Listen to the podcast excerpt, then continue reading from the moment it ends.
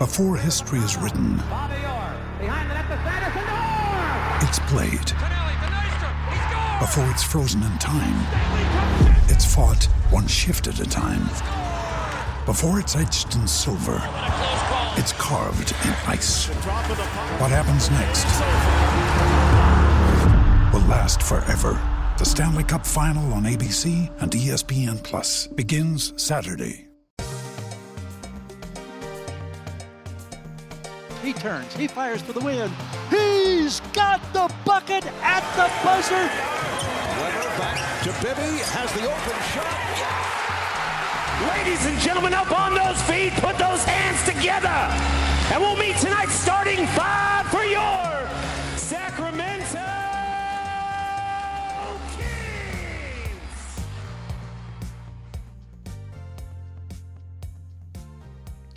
Welcome to the Kings Beat podcast. I'm James Ham, Kings Insider for ESPN 1320 and the Kings Beat. Joining me, Box 40's Sean Cunningham. Sean, what's going on? Nothing like doing a podcast on a Saturday. Here we are. I like it.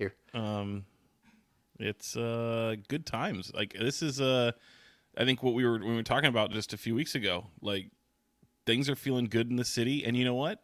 The sun is out, so. It's good times right now. This is what we're looking for. Yep. We got it's a bright light coming in the side window here, and I can see the sun out on the lake. It looks beautiful. Okay, and of course, Brenden Nunes from the Kings Pulse podcast is joining us. Brenden, how are you? Doing good. It wouldn't be a Kings Beat podcast if we didn't talk about the weather at the beginning. So I'm glad that we checked that box. You're welcome. I am doing good. Yesterday's game was pretty eventful and some big takeaways. So excited to talk about it. We definitely have a lot to talk about. It's one of those games that sort of shines a light on the progress of a specific player, and I think that's really it's cool. We'll dive deep into this one. Thanks for joining us here. I know the Jacksonville Jaguars and Kansas City Chiefs are about to kick off, which everyone is clearly glued to. And of course, the Sacramento Kings take on the Philadelphia 76ers later this evening. And the injury report is kind of wonky for the Philadelphia 76ers out of nowhere. James Harden and Joel Embiid are now listed as questionable, both with injury management issues. And I don't know. I don't think the Kings care whether they're there or not. They'd like to get a win, and that would be tremendous if they can actually go out and pick up their 7th straight victory. Let's take care of some business. Number one, if you're watching on YouTube and you don't mind, can you give us a thumbs up? We'll ask a couple of times throughout the day. We'll probably be on for about an hour. But also, if you're not a subscriber to the Kings Beat, please do become a subscriber on YouTube here, and go to thekingsbeat.com and subscribe to the newsletter /blog, where you can get all the latest information on the Sacramento Kings. Also, you get the emails delivered directly to your box, so you don't have to search for us every day. Also, we will have a happy hour next Thursday. We have not announced a guest yet. I'm still working on that. But fingers crossed, it'll be a good one. And, we'll let you know as soon as I have it locked down. I never like to put out there who's going to be on the Kings Beat virtual happy hours until we actually have them 100% guaranteed. And we're like 3 days before because that stops people from backing out the last second. Not that that's been an issue, but I always like to be safe rather than sorry. All right, guys, let's get to this. 6 straight wins, 8 games over 500, 3rd place in the Western Conference. Are we still like sort of confused about what's happening here? What do you got, Sean?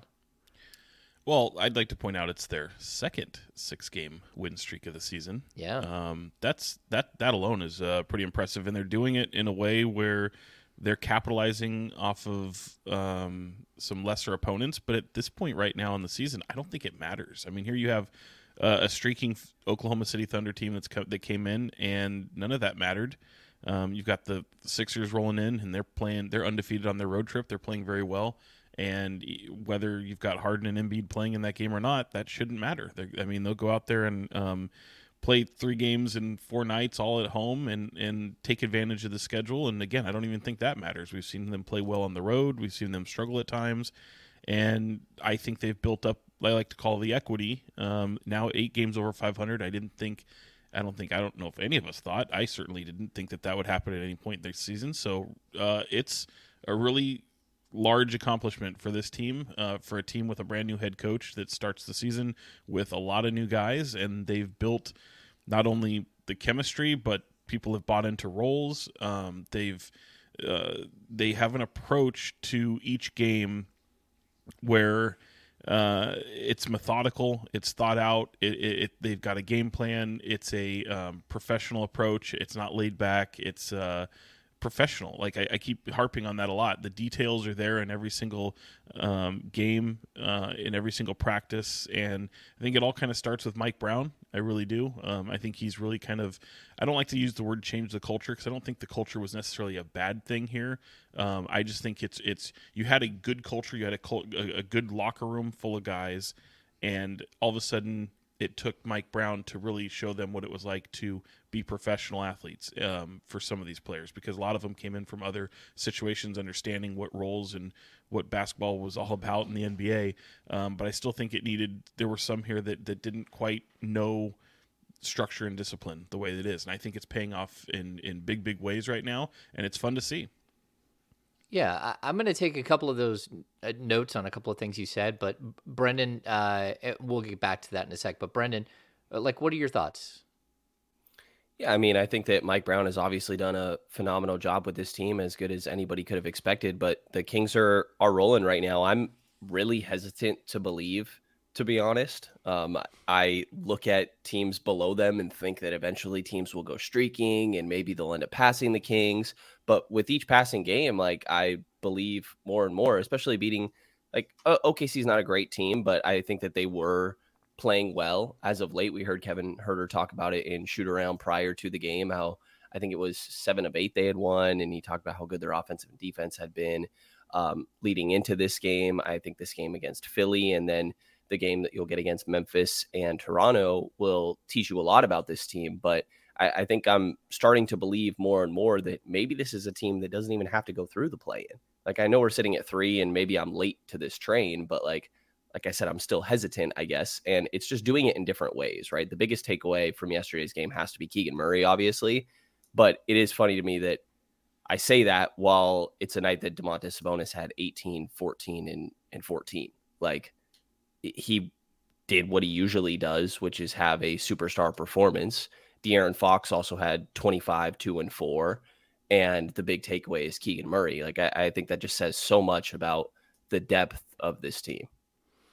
Yeah, I want to talk about something that Sean brought up there. And Tyler says it here in the chat. The culture was terrible. You know what?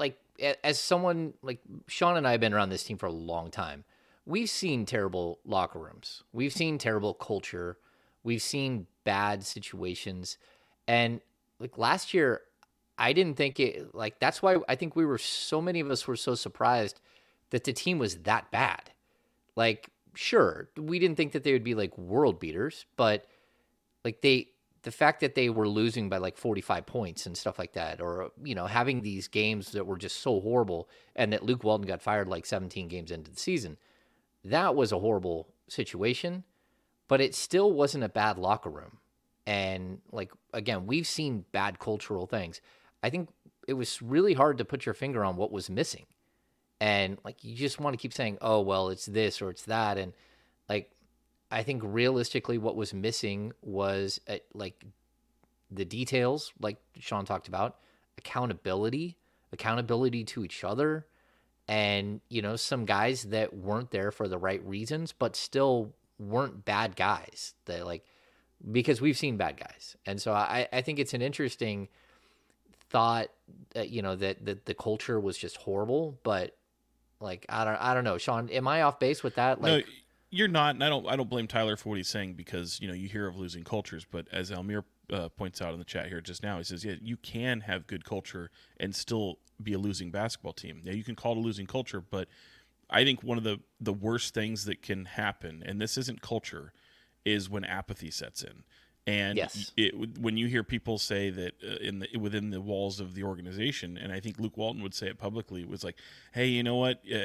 We could be, you know, on a 6-game win streak or a 6-game losing streak, and you wouldn't know it because the vibe, all the vibes are good, and everyone's harmonious, and you know, everyone still gets along, and that's fine. Like that's kind of why I cringe when people say it was a bad culture, because culture insinuates something different than a win-loss record to me.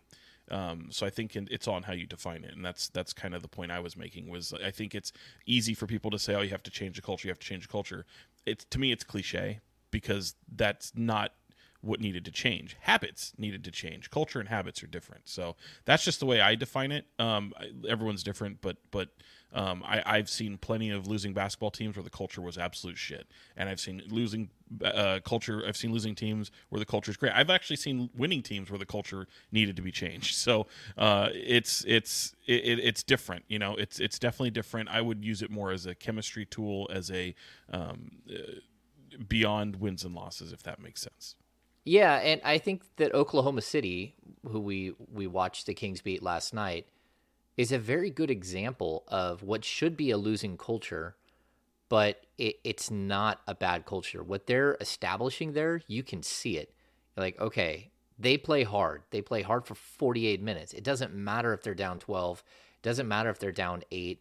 They're going to keep coming at you. And it's something that I distinctly remember watching from the Memphis Grizzlies like 3 years ago as they started to establish their culture. And even if they weren't winning every night, man, they would foul you down 10 with like 82 seconds left in the game. They just keep fouling you, and they would make you play out that entire stretch every single game. And they, you know, sometimes it equated to a sneaky win. And I think what they're trying to do is build this different feeling around the team that we don't give up. We don't give in. We're going to play hard each and every night. We're going to be lunch pail guys.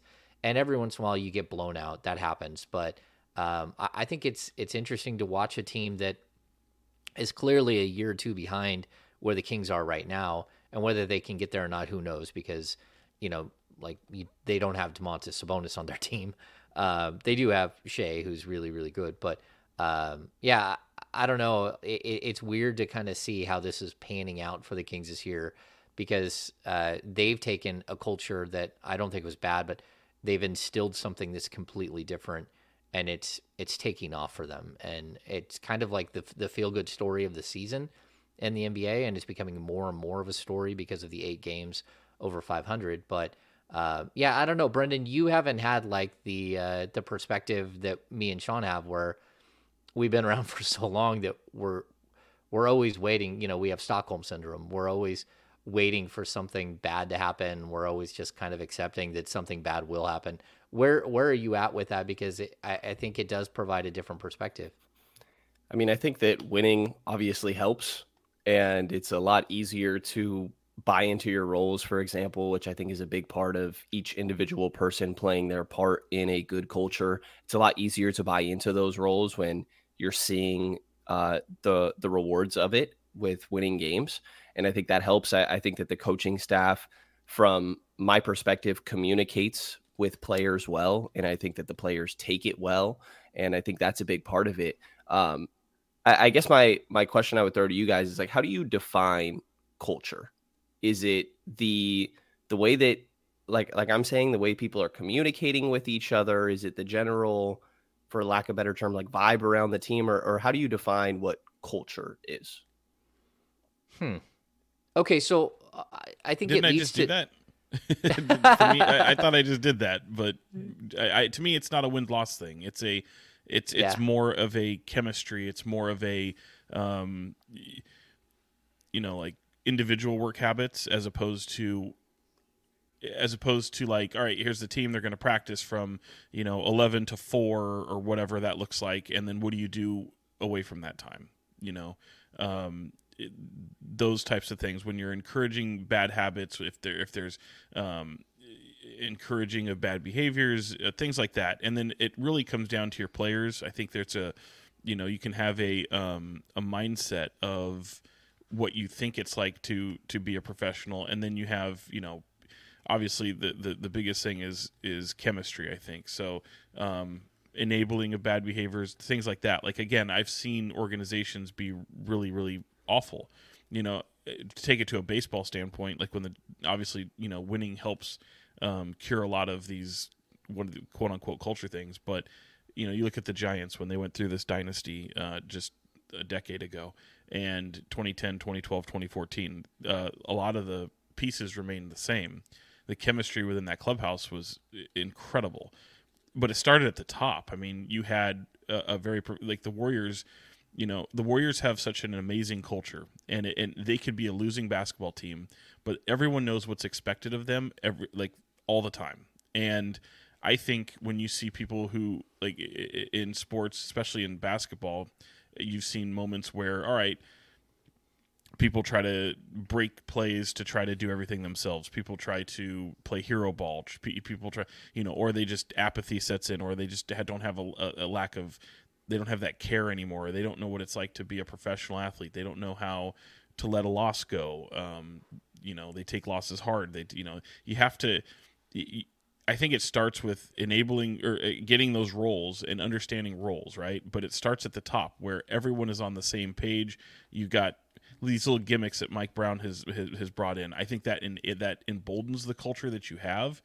But he's done things that, again, it's not necessarily a change in culture because these guys all got along. These guys all have the right approach to what they want to do. It's kind of hard to explain, but what I'm saying is it's more of a behavioral thing than a wins-loss thing. Yeah, this is how I would describe it too, because I think it leads to the larger discussion of what we saw happen last night, what we've seen over the last like 7 games, right? So, like I know, Sean, you've noticed it. I believe Brenden has noticed it, but there have been so many times this season where I've watched Domantas Sabonis get very frustrated with Keegan Murray and yell at Keegan Murray on the court, pull him aside, have words with him. And of course, Keegan sits there with like a straight face and doesn't say anything, right?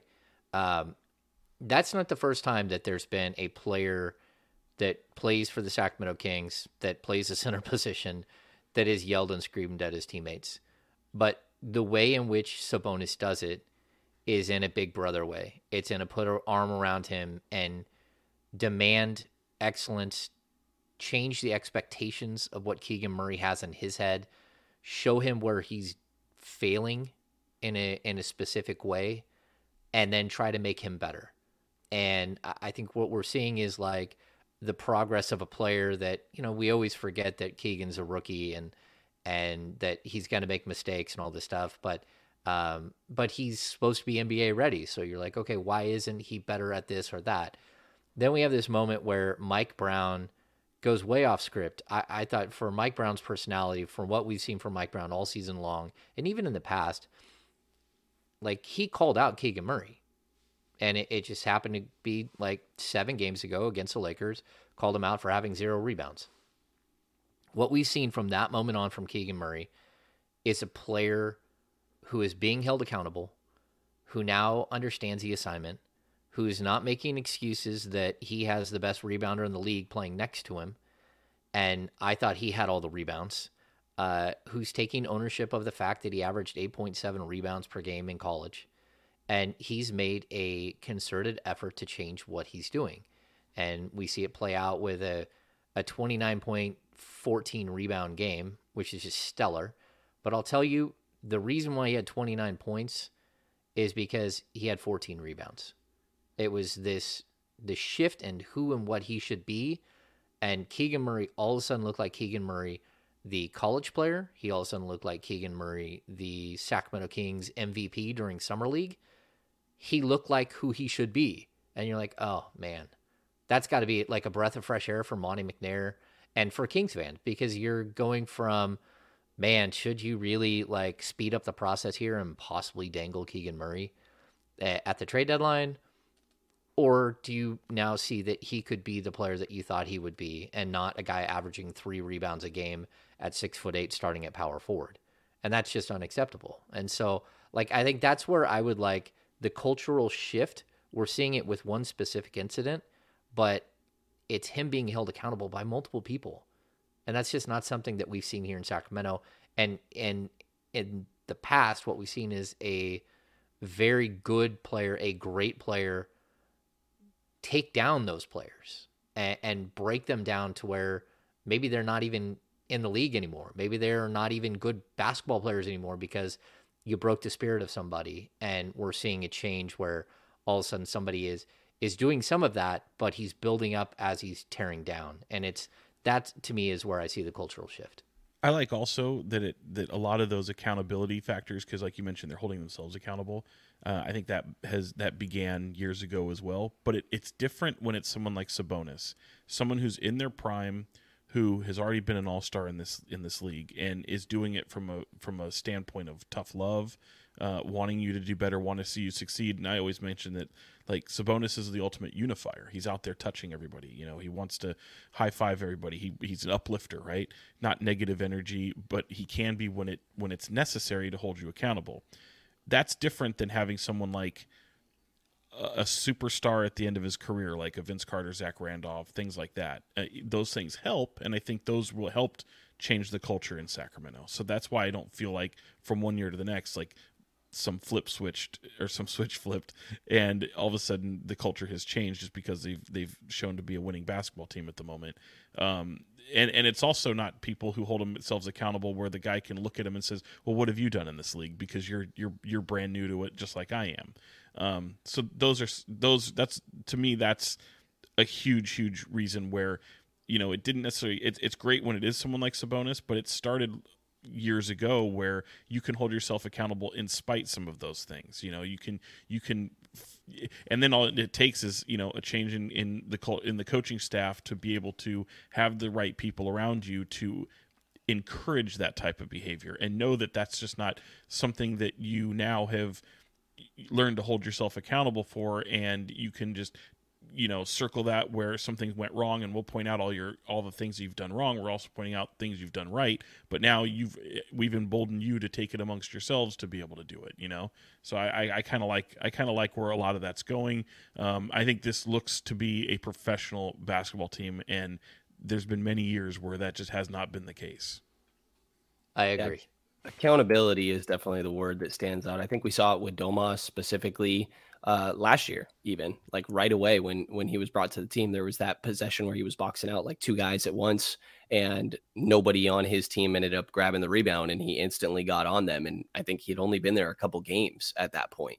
And you've seen that continue into this year. Like Keegan talked about it post game. James mentioned it a bit, that Keegan said, like, Domas has yelled at me a lot this year, and it's all productive and for the right reasons. And I think that that's important. Like, De'Aaron is somebody that leads by example, but I think having those vocal guys and players that respond well to their communication is really important. Like, Sabonis is clearly that. I think that Mike Brown and other members of the coaching staff clearly fall into that.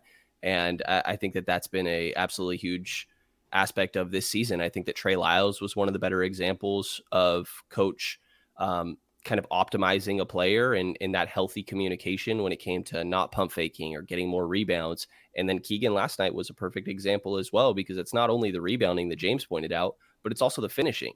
Like coach had mentioned before, go dunk on someone, quit double clutching and all these layups. Like, I think the quote earlier in the year was, don't give cats in this league respect they don't deserve.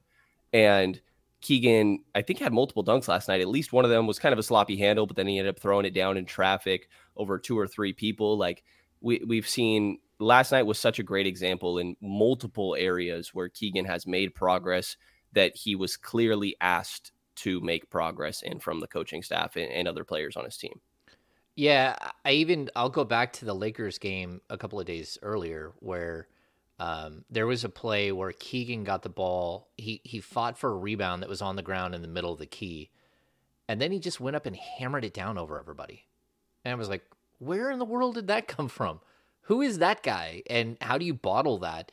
And I think that's what we're seeing. We're seeing like the Kings have pushed him to come out of his shell. And it's not just like that he's so quiet and Like he doesn't want to put his personality out there, but you're pushing him to come out of his basketball shell because he has played timid at times. He has been very comfortable just running around the perimeter and just shooting three pointers.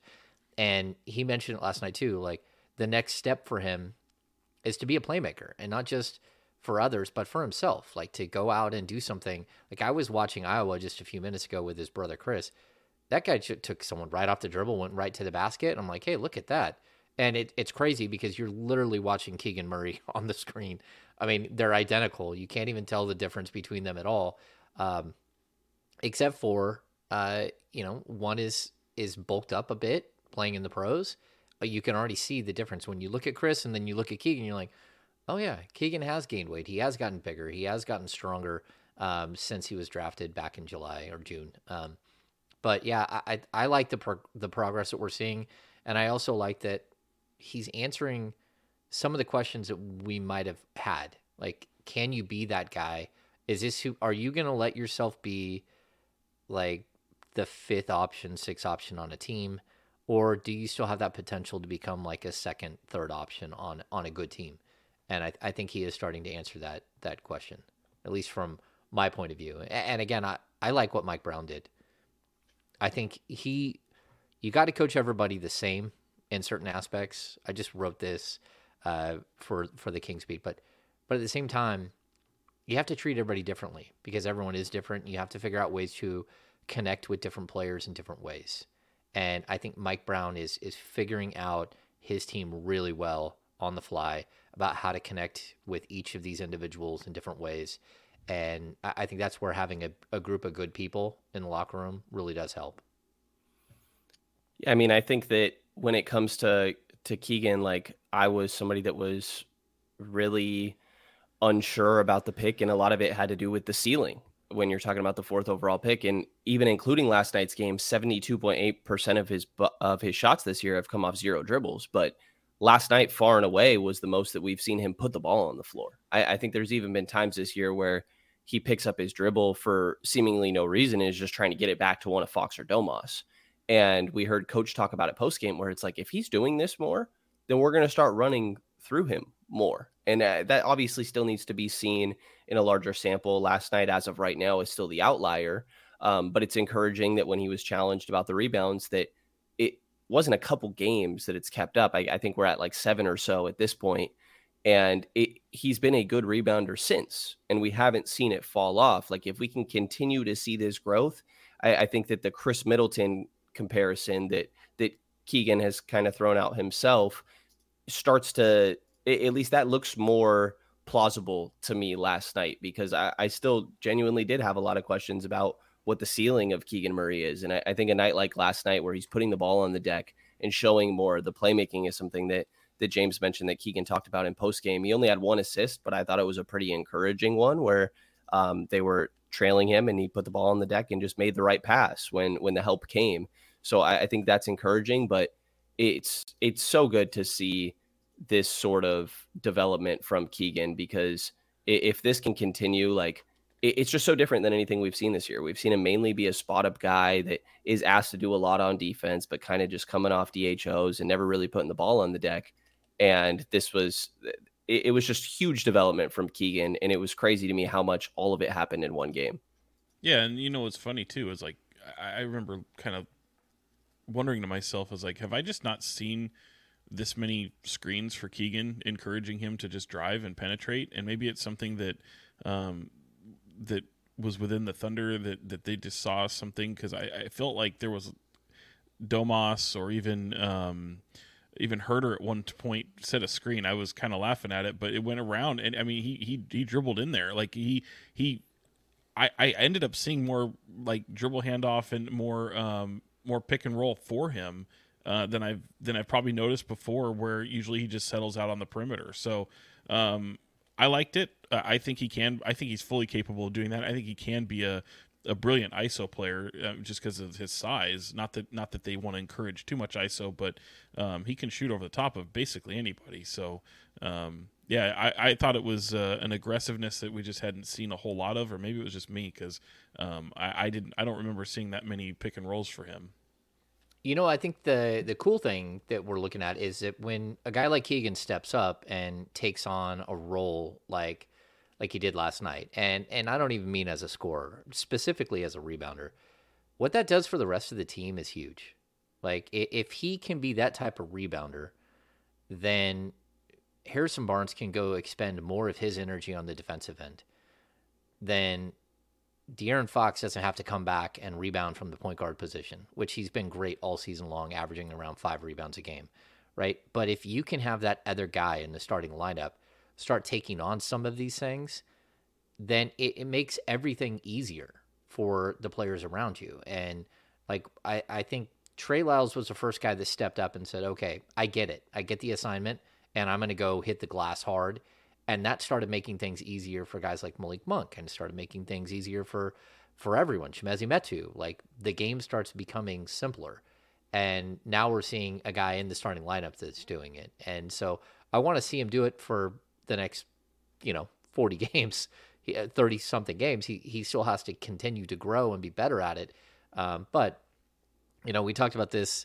Like, again, 7 games ago, he was averaging right around 3.6 rebounds per game, and all of a sudden he's over 5. Like, I don't need him to be 14 rebounds or 13 rebounds or the double-double that he had, back-to-back double-doubles, right? But you do need him to be at 6 or 6.5. By year 3, you're hoping that he can be a guy who's right around maybe 7 rebounds a game, maybe not that high, but 6.5, 7 rebounds per game. And that's fine, but he can't be at 3.5.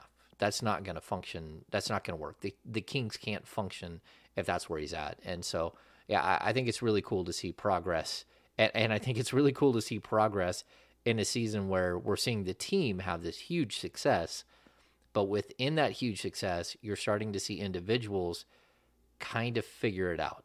And I watch a ton of NBA basketball. I watch a ton of soccer. And when you see a player, the light bulb go off and start to have an epiphany for himself, just the impact that has on everyone else is tremendous. And so it's really cool to see.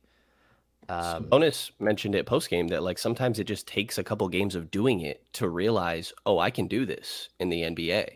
And hopefully that's what we're seeing with Keegan. And I think it's also huge that Barnes has been a really significant part of this team recently, and he had a quiet night. And there's a looming question of what happens with Harrison Barnes at the end of this offseason. And if Keegan Murray continues to develop, you feel a little bit like that just goes over easier. You can relax a little bit more. I know you need more wings, but Keegan's development is so big just for the long-term projection of this team, even beyond this year. Yeah, I totally agree. And if his brother's available when the Kings are drafting, I'm selecting him. Just so you know, I go full Murray. Oh, just stop. Murray's everywhere. Just draft them all, and then trade for anyone with the last name Murray. Just go full Murray. So add Lamon Murray to your coaching staff. There we go. Bring in F. Murray Abraham. Just to, as your, I don't know, thinking all these Murrays. Know your Murrays. Yeah, Bill Murray. Just bring them all in. I don't care if it's with an A or without an A, or just bring them all in. DeJounte Jamal. Yeah, there we go. I think we're looking at the Kings at where they're at in the standings, but I don't think any of us are convinced that they're going to be the 3 seed in the Western Conference. But are your thoughts changing on where this team can be? Specifically when you look at the development of a guy like Murray, where all of a sudden, okay, you look like a different team if that's who Keegan Murray is going to be for the rest of the season. And that, we just saw this incredible run from Harrison Barnes, where in the month of January, he's just been absolutely spectacular. But are you guys buying some of what we're seeing as who the Kings can be? I'll say this, I know Brenden started off saying that he's a little bit he's not so confident that they're going to stay at 3, and I mean I don't think I am either. And we've talked about just how cluttered the West is. But I do side more with Brenden on this to a degree. I think what's super great for where they're positioned right now is the even though they're jumbled, you finally reached 5 games. 5 games now separate where the Kings are from being out of the play-in tournament, so 11. I think if you're at 5 games at that point, that's a lot to overcome. That's a big tumble to fall that far down the leaderboard. So I think what we've seen now is, in my opinion, that they've locked themselves in. Like, this is who they are, but can they stay above 7? And I think that's the bigger question, because 7 to me, I didn't expect them to be in the 6th seed, but certainly in the mix for a play-in tournament. I just don't want to see some of the stuff that's happened with this team and then fall down to 7. I think it might happen at some point in this season, but now it has to be, you hopefully can keep your head above water, and that baseline now is 7, because if play-in tournament, again, historically a 7th seed and 8th seed locked you into the playoffs, but it doesn't do that anymore. It now becomes a play-in tournament, so you could conceivably finish 7th and then not make the postseason, and if you get bounced from the postseason tournament. So it's that to me now, I think the expectations have changed, and I think that's okay, because while this team may have had a goal for playoffs, and that's great, and I think most people have thought that they'd be in the mix for a play-in tournament, that's great too. I think it is okay to change your expectations now, because you've hit 5 games, and 5 games keep you in the postseason somehow, some way, and I think they've done that. Agreed. They need to do everything they can to stay 6 and above. Like, the play-in is horrifying. Like, in basketball, it's not the best team wins every night. Like, you could have an off night, and no pun intended, and in 1 or 2 games is all it takes where you're not shooting well, which we've seen this team have more often than I expected throughout the course of this year. And then all of a sudden you're not in the postseason, which is a very grim possible reality for this team. So I think that with each passing game, like I mentioned at the beginning, I'm believing more and more that this team is what it is, but it's really going to take continued progress on the defensive end. Like, it'd be great to see Keegan Murray keep this up. Like I said, as of right now, last night's the outlier. So hopefully he can keep it up tonight and moving forward, but it's got to be progress on the defensive end. Coach Brown mentioned it post game that if they can continue to progress from they're in 24th in defensive rating right now, that they could be a really good team. But I still think night in and night out, they're good enough offensively to beat any team, but they're bad enough defensively to lose to any team. So I still think there's a lot of progress that needs to be made, but I'm believing a lot more. They're even 4 games above the 6th seed. They're kind of in this 3, 4, 5 tier right now with New Orleans and Dallas in there as well. And I mean, I found myself last night thinking like, oh, well, if they win this game against Memphis, like they start sneaking up on the 2 seed, like, which is a crazy conversation. And they moved to within 4.5 last night.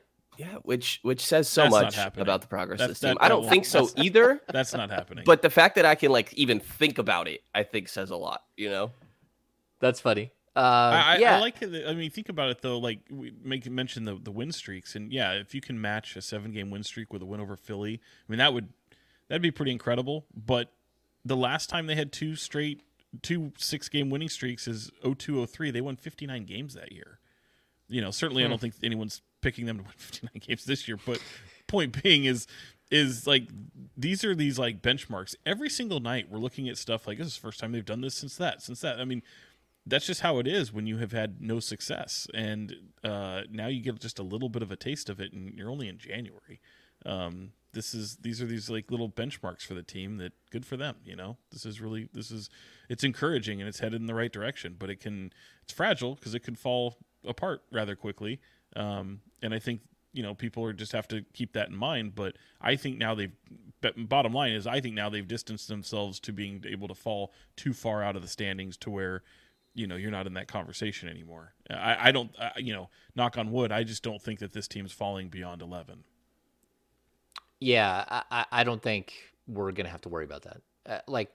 There's still a lot of season to go, and we cannot. I think everyone understands if Sabonis goes down for 3 weeks or for a month or for 2 months.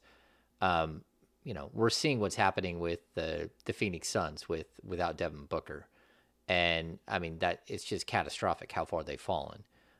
So yeah, I think it's interesting.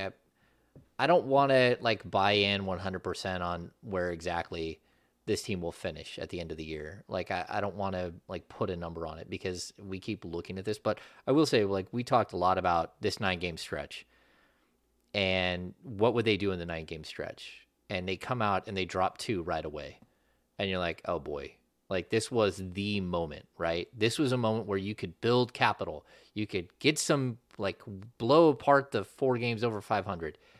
And sure enough, they go 7-2. It's like this was the moment where you're like, okay, are they real or are they not?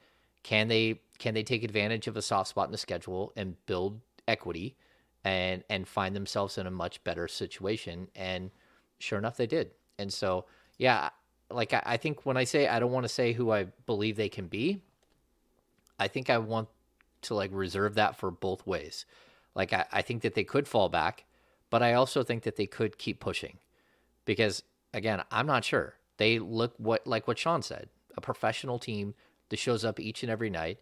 And like we saw, it was just last year where Alvin Gentry took over a team, a Philadelphia 76ers team that was missing 5 starters, and the Kings got their ass kicked. That was just last year. So who are you tonight when you're riding a 6-game win streak? You have a completely sold out building. Like tonight it was standing room only coming into last night for Saturday's game. So like if you're going to be at the game tonight, there will be 18,000 people in the building. Like who are you? How do you show up when, you know, what happens if they sit Harden and they sit Embiid? You got to pound that team. You got to show them that you can't sit players against the Sacramento Kings anymore.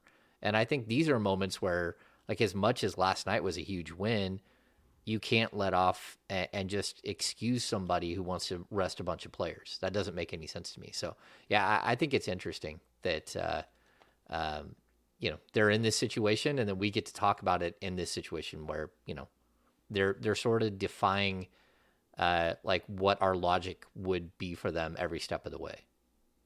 How different is this for you guys that have covered the team for so long and now that it's 16 years? Like, how different is this year for you guys?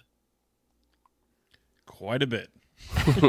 just the fact that it's not even the winning. Like I'll take it aside. Like it's you could be 2 games over 500. That's drastic. You know, like just being relevant, having a relevant team in Sacramento, and I'll, you know, I usually don't like going this route because I tend to kind of, you know, douse anybody who says, oh, we don't get the love from the national media. It's like, you don't deserve it. You know, right now you do. And that's why I said in the last podcast, like, you're going to probably have 2 games minimum that are flexed to TNT or ESPN because this team deserves it. They play a fun brand of basketball. Every game's coming down to the wire. You know, they're on the league pass alerts all the time. And I truly think and now you're up to 3rd in the West, like you can't just, this isn't cute anymore. This is like a for real thing. So I think you will start to see it. You've got 2 guys that are playing like all-stars on your team, and you've got a coach that is well known throughout this league. So, you know, there's nothing that's just unknown about the Kings anymore, and or this, like, they're doing it out in the shadows and just, oh, that's cute, they're doing it in Sacramento, let's see what March looks like. Can't say that now. You know, they, even if you go back to the Joerger year where they were competing with Memphis for the 8th seed and before they kind of blew that up, you weren't nearly as relevant as you are now. And I'm taking that to a point of, like, you don't have to be 8 games over 500 like you are now. They could be, rewind a little while ago, where you're just like 3 games over 500, even 2 games over 500.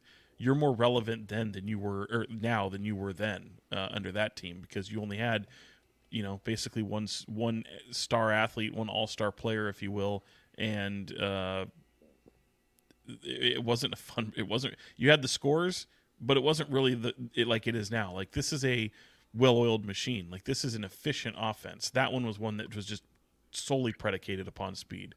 The way the ball moves in this offense is so much better than anything you saw in that Dave Joerger system. So I think this is a relevant basketball team, and I am starting to shame now local or national media who don't really give it any shine because what else are they watching? Like, this is one of the most exciting teams in the league right now. Yeah, I'll say this too. Like, I keep tracking. So the Kings are at 591 win percentage right now, which equates to like 48.5 wins.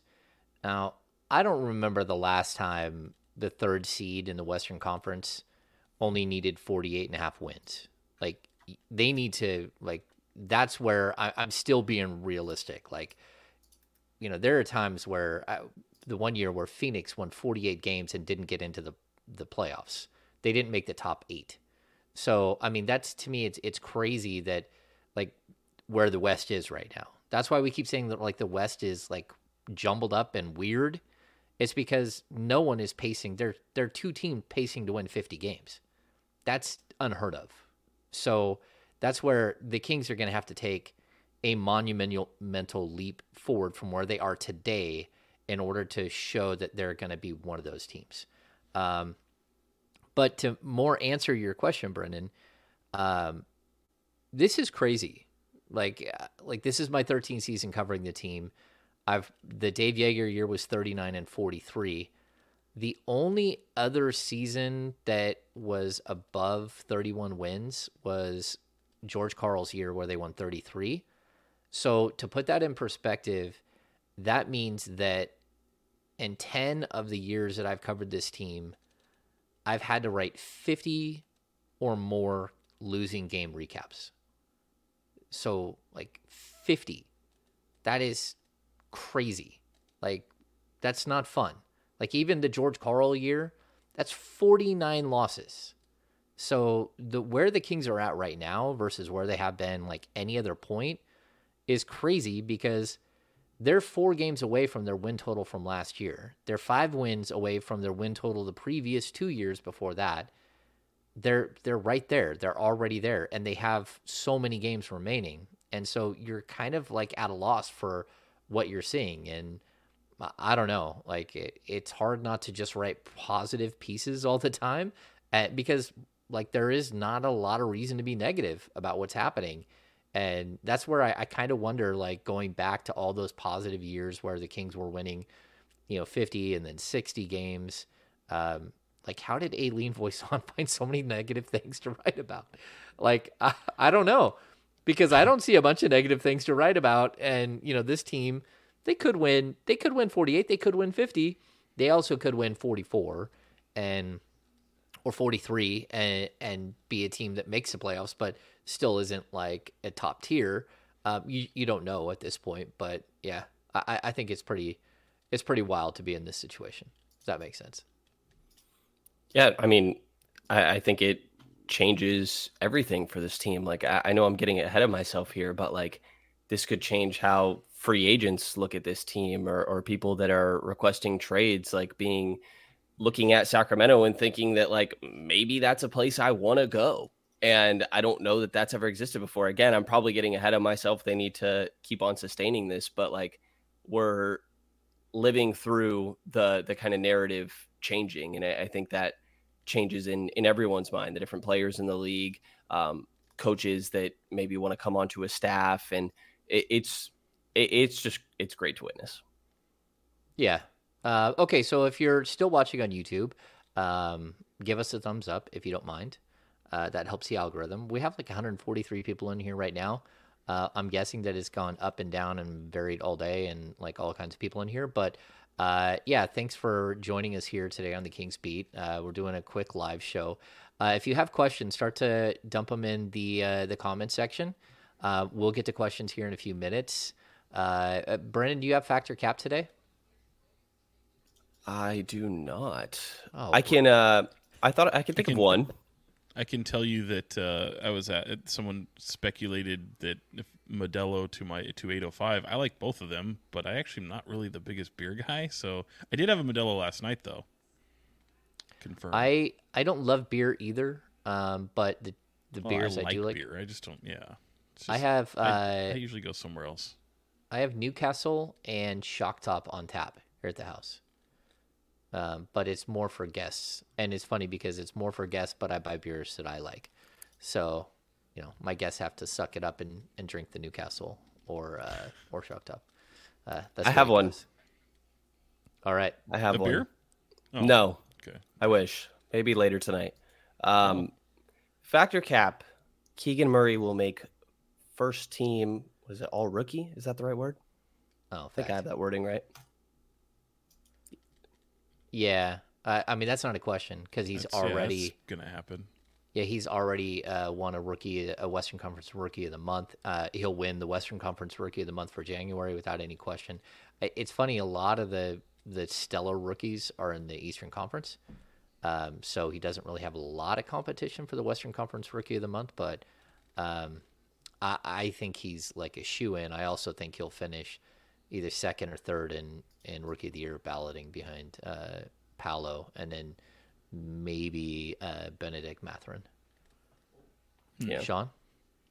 Yeah, no, I think it's fact. I don't think it's he's definitely part of the top five rookies in the league, and positionally I think it works out nicely for him. So simple fact of just what he's doing with three-point shooting right now is incredible. So I think even if he wasn't showing this progress in other areas of his game, I think he's definitely in there by virtue of three-point shooting alone. He's got solid numbers on a winning basketball team, and I can't see anybody holding him out of that. Yeah, I'll add this too, Brenden. Mike Brown brought it up again last night, and he's brought it up in the past, but the fact that Keegan has to do what he's doing on a good team is so much different than what Paolo has to do, or Jaden Ivey, or Jabari Smith. Like, they don't have any pressure, and they get to make all kinds of stupid mistakes.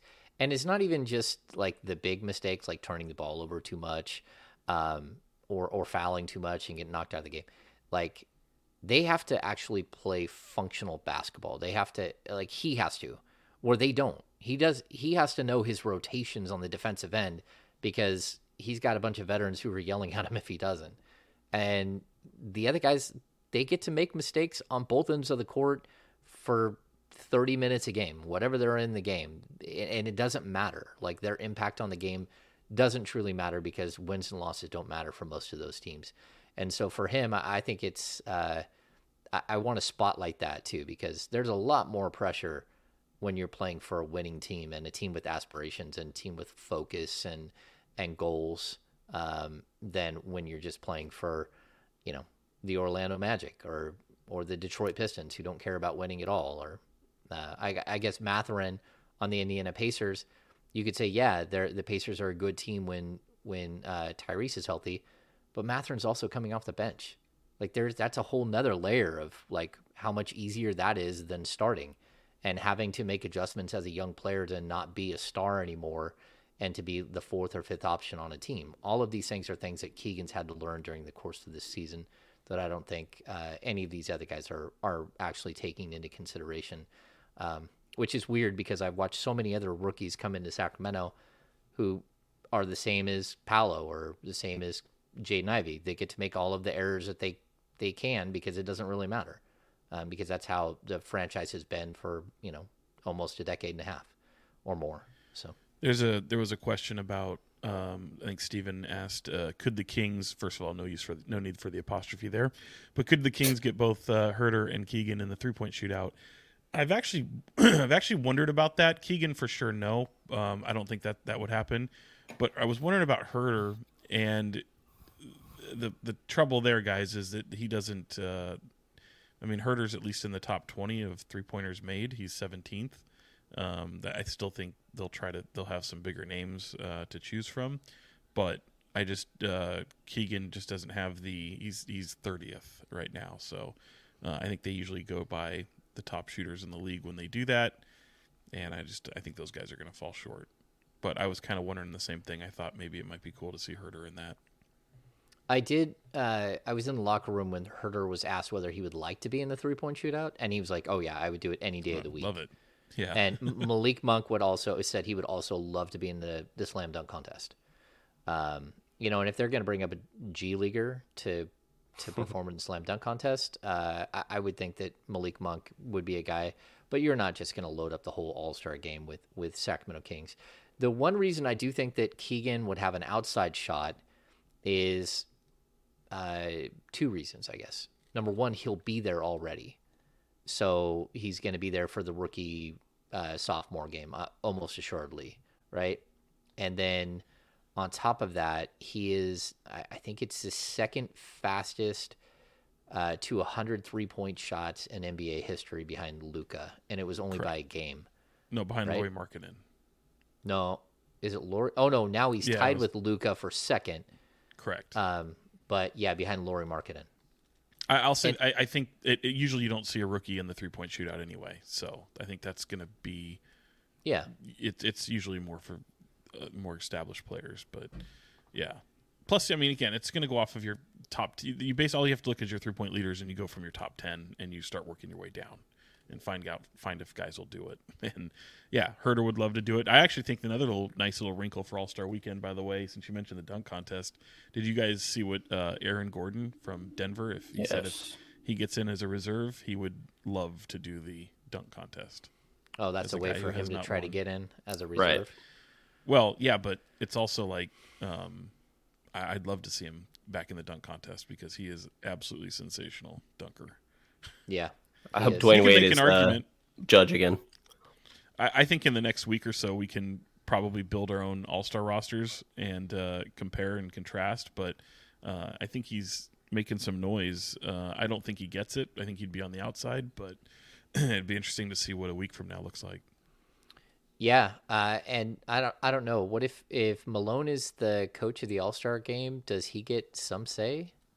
He can campaign just like Mike Brown can, and try to encourage other coaches to vote his guy in. But he'll probably, I'll say probably, because I think the separation between Memphis right now and Denver, who Denver sits atop, it's still pretty close, right? Like it's game and a half right now, so. As long as they hold on to that top seed, I think that will factor more so than anything else. Okay, let's take this question from Mark Robertson. Do you think Keegan would average as much as Paolo? I'm not sure why you want less Barnes shooting and more Keegan, but I don't. What do you guys think? Yeah, that's weird. Wait. Would he average as much? I think if you swapped spots, would Keegan average as much as Paolo? No. What's the differential right now? Paolo is at 20.8 and Keegan is at 12.1. I mean, I think Paolo was like a guy that you ran everything through in college already, and Keegan more so like got his shots within the flow of the offense. I think that they're just so different that I personally can't see it. Sean? I'd agree with that. Yeah, I agree with that. I think just as an imposing force as Paolo is, they're so different that even if you just put Keegan Murray on Orlando and put Paolo on a different team, or just say he doesn't exist anymore, I don't see them utilizing him the same way. Yeah, I mean, I think Keegan could be averaging 18 a game, but Paolo came into the league, like we talked about, like NBA ready.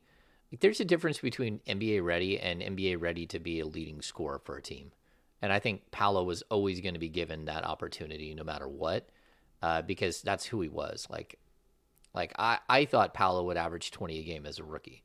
Like, and I also like he was my odds-on favorite to be the rookie of the year well before the draft, and I thought he would without any question. But that doesn't mean I think he'll be the best player in the draft.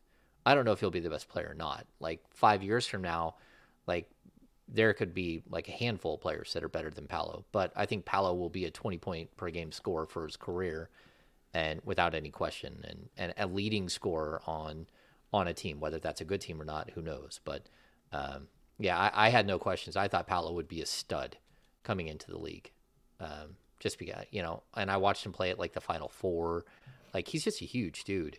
And he's got like an NBA-ready body and an NBA-ready game. But again, like 2 years down the road, 3 years down the road, can Mathurin be better? Can Keegan be better? Can Jaden Ivey be better? Can Chet be better? Yeah, I think there are all kinds of possibilities. Dyson Daniels, like there are all kinds of possibilities for who's like a better, more impactful player on your team. Mark in the chat mentioned like, so if he got more shots like last night talking about Keegan, he wouldn't average 20. I think it's important to point out like 10 of 12 from the field should not be expected. Like, that's a great night from Keegan. But what do you guys expect from Keegan tonight? Like, do you think that coach will run some plays from him to try to keep this up, or how do you expect him to follow up last night's performance? I would Philly's different, man. I guess it depends on what the personnel's looking like, but if I'm Mike Brown, I'm wanting to keep the momentum rolling. I mean, he's got 2 straight double-doubles.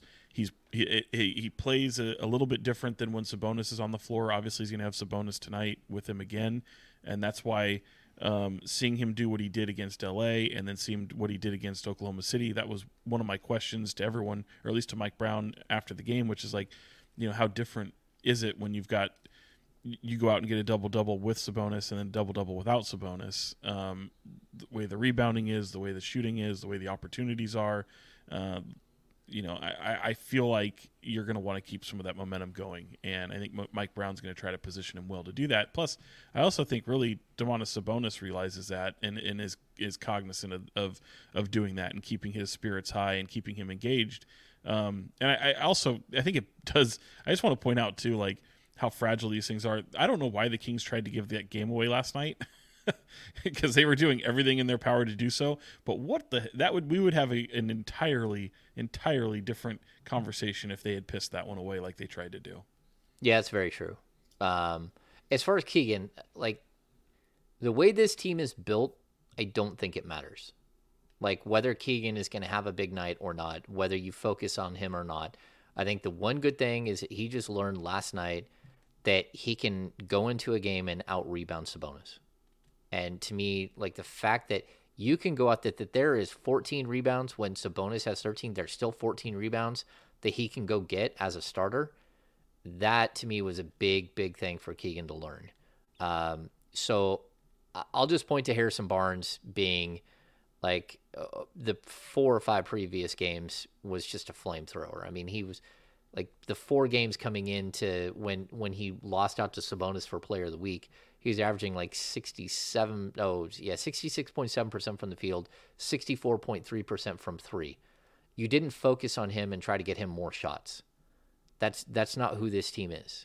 So this team is very specifically whoever's riding, you ride the hot hand. You got Fox, you got Sabonis, and then whether it's Huerter or Barnes or Murray or Monk, it doesn't matter. Whoever steps up and wants to be the player that night, they're allowed to do it, and the teammates seem to be unselfish and willing to feed them.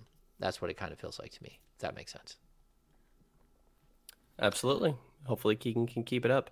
I will say I'm curious to see what the first game this year will be, where we get like the beam chance and then they lose the game, because last night felt a little close, and sometimes it's a little ballsy how early they're doing some of these. The players have pointed out, I think Domas said in postgame last night that maybe the crowd started a little early, but I don't know. Hopefully I'm not jinxing it, but at some point we will get a light the beam chant that doesn't end in a win in my mind.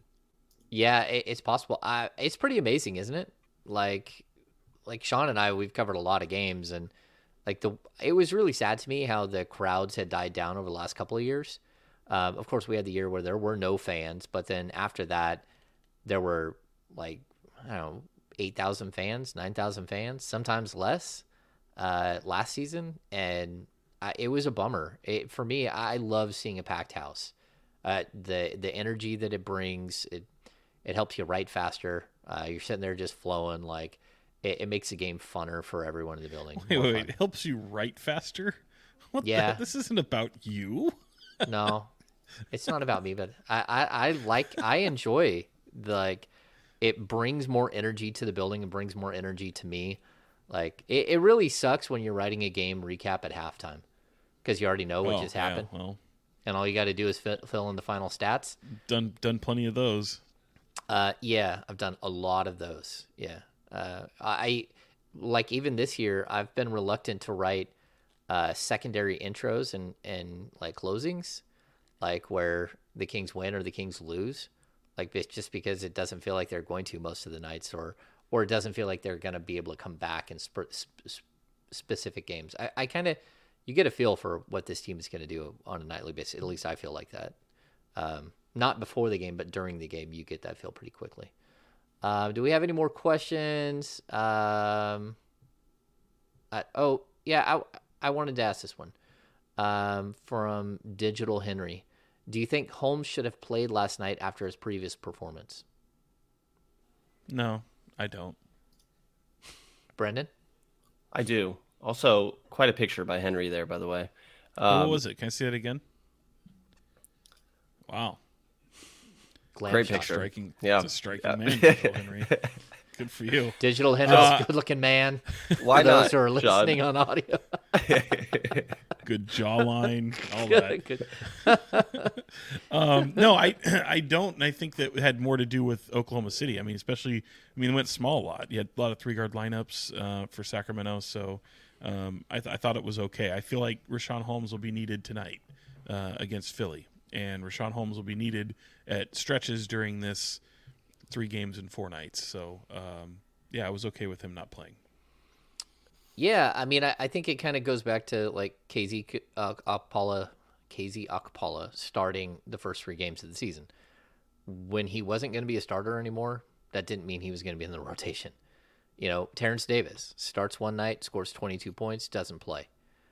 Or plays 4 minutes the next night and then a DNP or 2 DNPs in back-to-back games. And that's the way it goes. Like the starting rotation is set. When someone fills in, they're just filling in. And right now, I think that Chimezie has earned a second chance to be the backup center, at least for a short term. Plus, the Kings showed everybody that Rashawn Holmes can still be really good as a pick and roll player, and then you can go ahead and sit him on the bench and hope to make sure that nothing happens to him and see if you can trade him between now and the trade deadline. I want to bring up one last topic. We're not going to do a business of basketball today on it. But what do you guys think about the issue with Malik Monk? Like Malik Monk realistically has had a brutal 6 weeks. And how do you fix it? Brutal. Yes. I think he's struggled to shoot. Sure, I'll give you that. But I actually liked his energy last night. My problem with Malik Monk gets to be the point where I get pissed if he's turning the ball over. We know he's going to have some turnovers, but a lot of his turnovers are so bad. The offensive foul last night was a bad one.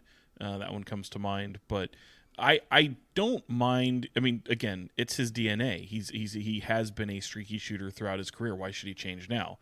He's going through it. I think if you talk to him, he'll tell you that. But to me, it's only he impacts the game where he can rebound. He's a really solid playmaker. Defensively, he's bringing it. I just, if he can snap out of the shooting slump, I think you're looking at a different player. But again, it's more than just scoring and shooting. He's asked to play a little bit different things for him, and especially his playmaking. As long as his playmaking is there, he rebounds well at his position. I don't think it's catastrophic. I just need to see him sink some shots. Brenden? Yeah, I mean, month of January, 9 games played, 8.7 points, 3.8 assists is still nice with 3 rebounds as well, but there's also 1.6 turnovers, and that's in 18 minutes a night, and 32% from the field. 25% from 3.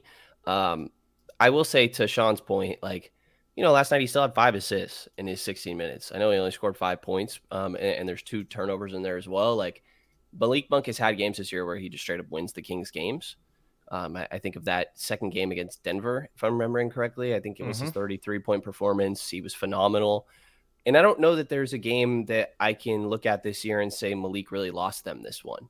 I think when he doesn't have it, you don't see him forcing too often. He had some really nice passes yesterday, and coach will recognize what guys do and do not need to be out there. And Malik only played 16 minutes, and Malik doesn't seem like the type of guy to have an issue with that, So I think that says a lot. Obviously, you want Malik to be better. He has been underwhelming recently, especially after you get a taste of knowing what he can do. But I don't ever feel like he's going out there and doing too much necessarily. I think sometimes shots aren't falling, but he's still kind of playing within his role. And the biggest thing is I don't know that he's going out there and losing that many games, even in this stretch. Okay. So like you brought up what the 9 games in January, right? Is that how many it is? Yeah. 3, 4, 5, 6, 7, 8, 9. Yeah, maybe 9 or 10, whatever it is. In his last 21 games since the first week of December, he's averaging 11.7 points on 36% from the field and 25% from 3. And he's got a 3.4 assist to 2 turnover ratio in just 22 minutes. Like, he's shooting 36% from the field for 21 games. That's not like a blip. And you can pull out, there's a 24-point game, there's a 33-point game. Like, he's had some big nights. That means that those other games are really, really not very good. So I don't know. They need to figure out what's going on with him. I don't know if there's, it is like someone brings up the Band-Aid. It kind of feels like since the Band-Aid, like since he pulled off the Band-Aid, he's just been everyday normal Malik, you know, and so he's got to figure it out because the Kings need that push. I saw the same thing you saw last night, Sean, where he came in, he was making plays, he had all this energy, and you're like, holy cow, look at him go. And then I look up and he's 1 of 6 from the field and he's got turnovers, and you're like, ooh, you know, like it started out good. The rebounds, the big rebounds that he's got in for, that's great, but there does come a point where you do have to hit shots. And like, if I'm the Kings, I would be pretty concerned. It seems like since we all wrote like positive pieces about Malik Monk, it's been like a really, really like a big slide since then. Okay. I think that's going to do it. Let's get to final thoughts. Brenden, what do you got for final thoughts? If Jimmy G is healthy and available, just roll with Brock Purdy. If you are getting far enough in the playoffs, there's no reason to bring Jimmy back. If Purdy's taking you that far, just roll with it. Yeah, was that kind of strange to you too, Sean, that they even brought that up? No. I mean, I guess you're going to get asked a question, right? Yeah. I look, they're not going to. Jimmy G won't be there. It's just not going to happen. You're riding a 11 game winning streak into this divisional playoff game. So very much looking forward to that on Sunday. I've got a very busy schedule ahead. So woe is me. First world problems. But I will say you're going to be there, right? Yeah, I'll be there. Yeah. And we'll be everywhere with the Niners going forward, wherever they end up going. So that'll be fun. I also think that yes, it is almost Rihanna time. Leezy.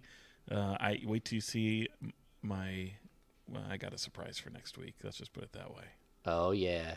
I got a surprise for next week. Also, what was I going to say? Oh, you know what? I know something to gripe about.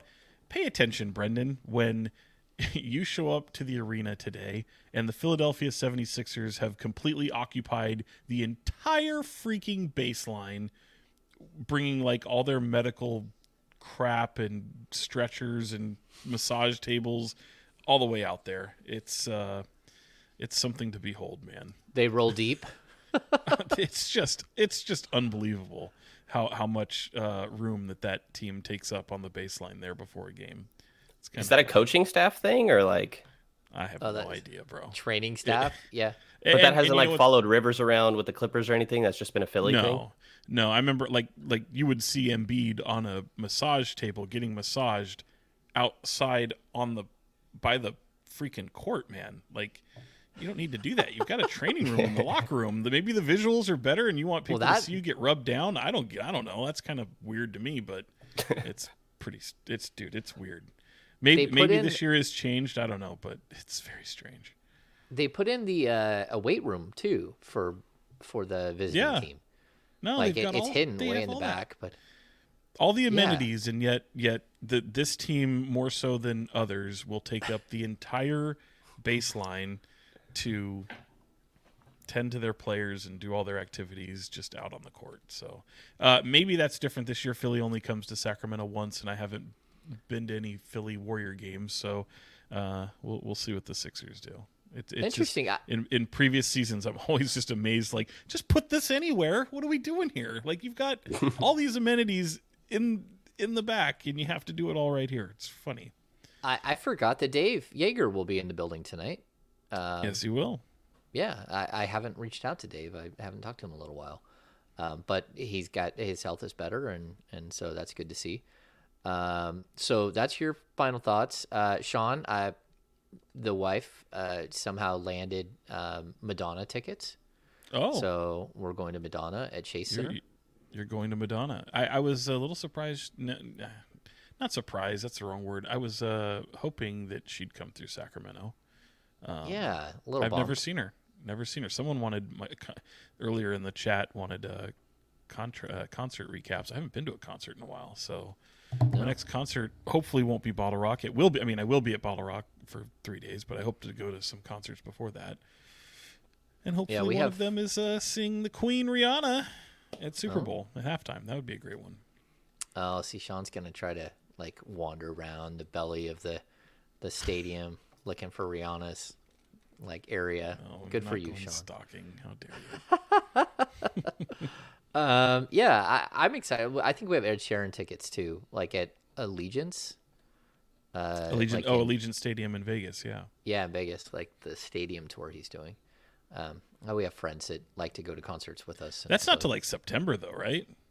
Yeah, and Madonna's not till October. Oh wow, it's way out there. Yeah, so. All right. Well, I think that's going to do it. I don't think I have any other final thoughts. Cody, what do you think my thoughts are? Uh-oh. Cody asking me what my thoughts are. Beyonce is way better than Rihanna. Both can exist in their own worlds and have their own greatness. Like, what are we doing? This doesn't have to be a comparison. I agree, Sean. I agree. And the PS5 is great.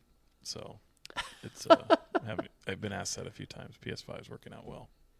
Devin, we don't have a Kings Beat guest yet for Thursday, but we'll have something to announce this week. So we'll figure that one out. Okay. That's going to do it for this edition of the Kings Beat podcast. We've got to close up shop and get out to a game to go cover the Philadelphia 76ers and the Sacramento Kings. Kings going for their 7th straight win. Their 27th win on the season, trying to go 9 games over 500 for the first time since the game of basketball was invented. Not really, but since 2004-05, right? So it should be a fun atmosphere. If you guys are there, feel free to drop by and say hi to Sean and Brendan and I at the game. You gotta kind of wave at us and yell. No need for that. If you bring us ice cream, that would be fine. We would probably accept it. I am busy, Sean says. But yeah, that's gonna do it. Buy me a drink at some establishment later. Don't have to do it while I'm working. At like 2 a.m. That's awesome. All right, well, that's going to do it for this edition of the Kings Beat podcast. Thanks for joining us.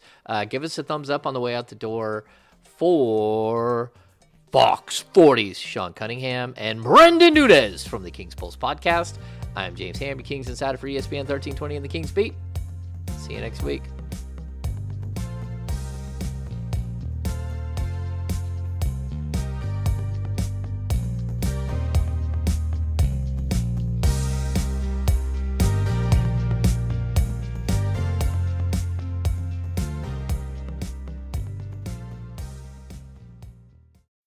When you need mealtime inspiration, it's worth shopping Kroger, where you'll find over 30,000 mouthwatering choices that excite your inner foodie. And no matter what tasty choice you make, you'll enjoy our everyday low prices, plus extra ways to save, like digital coupons worth over $600 each week. You can also save up to $1 off per gallon at the pump with fuel points. More savings and more inspiring flavors make shopping Kroger worth it every time. Kroger, fresh for everyone. Fuel restrictions apply.